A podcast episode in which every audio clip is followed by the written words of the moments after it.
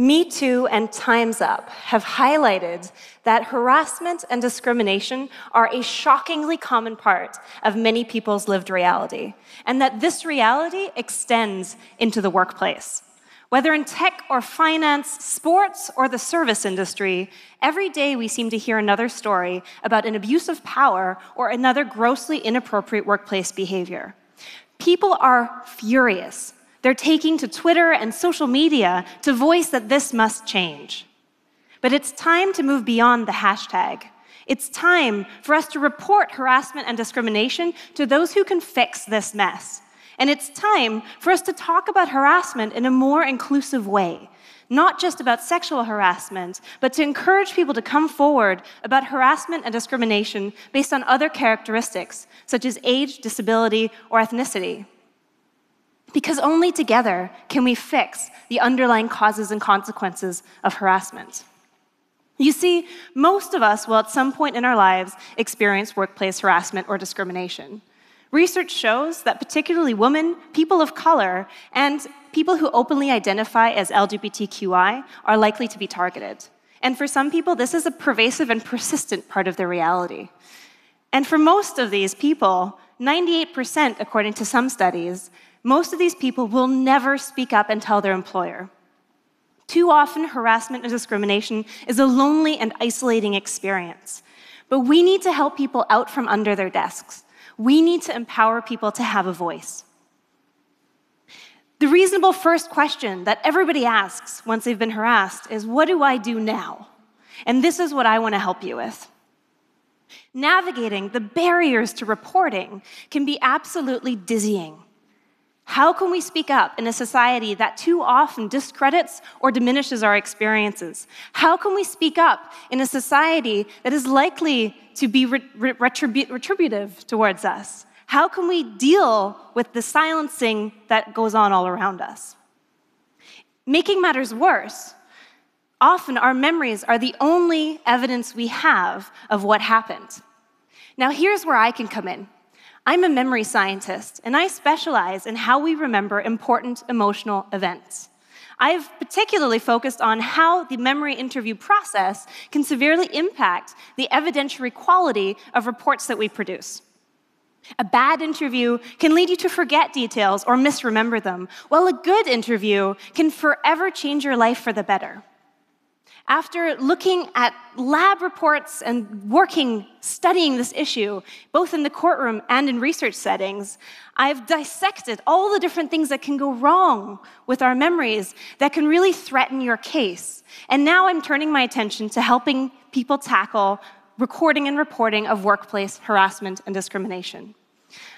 There's three things that I've learned from my research on this that you can immediately apply if you've been harassed or discriminated against at work.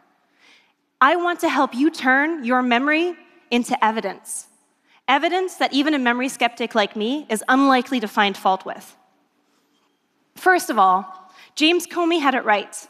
The former head of the FBI used to sit in his car, lock himself in after meetings with the president, and write down absolutely everything he could remember about what happened. The now famous recordings uh, proved to be quite useful later on. Be like Comey. Now, you don't need to lock yourself into your car to do this, but please, immediately after something happens, I want you to contemporaneously record what happened. And do this before talking to anyone else about it, because as soon as you share your story with friends or family or colleagues or therapists, you have the potential to distort or change your memory of the event. Uncontaminated, contemporaneous evidence is worth gold. Second, the type of evidence matters. Sure, you can do a handwritten note of what happened, but how do you prove when you wrote it?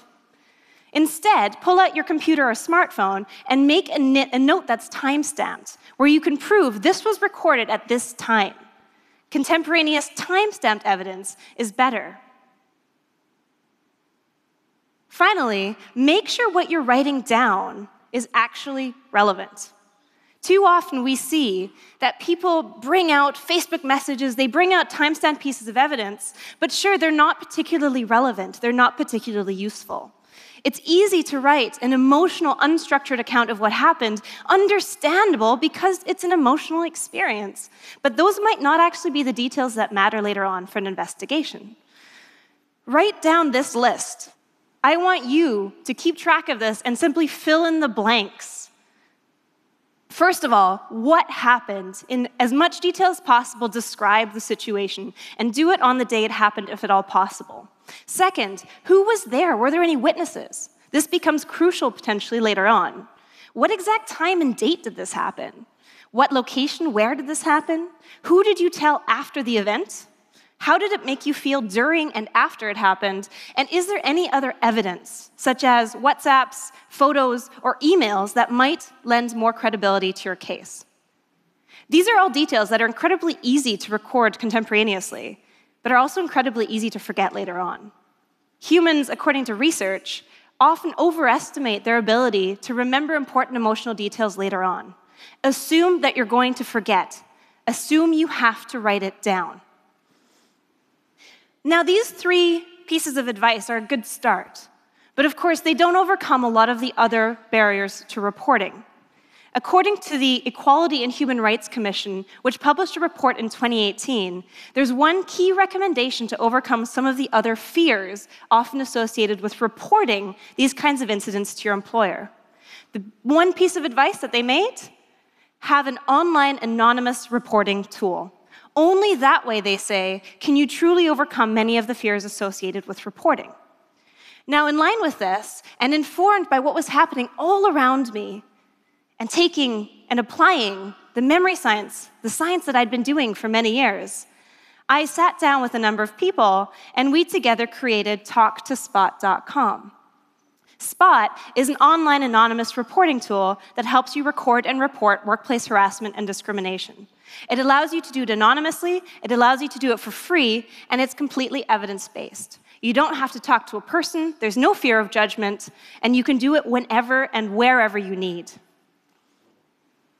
Now you have the power to walk through an evidence based memory interview. Now, this is called a cognitive interview. This is the same technique that police use when they're doing their job properly. So, best case scenarios, people who are being asked about important emotional events are being asked in line with the cognitive interview.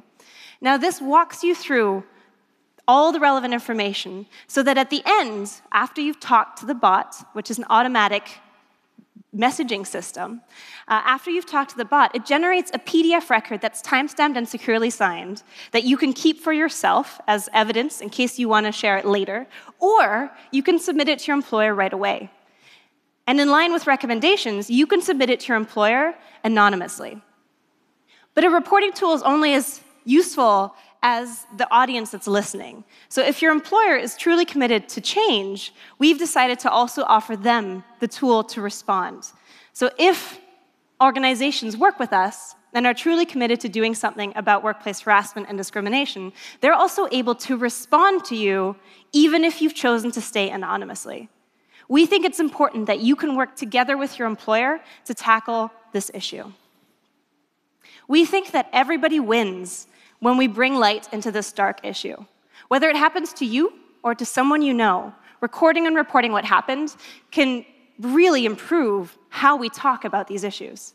And if you're an organization, this is a call to give your employees access to better and more effective reporting mechanisms. We know that the current methods that are used in most, most organizations don't work effectively. It's time to change that if you're committed to inclusion and diversity. It's time for us to celebrate our diversity. It's time for us to give a voice to those who have for too long been denied one. It's time for us to celebrate those who come forward, even if they feel they need to stay anonymous, to stay masked, to do so. It's time for a reporting revolution. Thank you.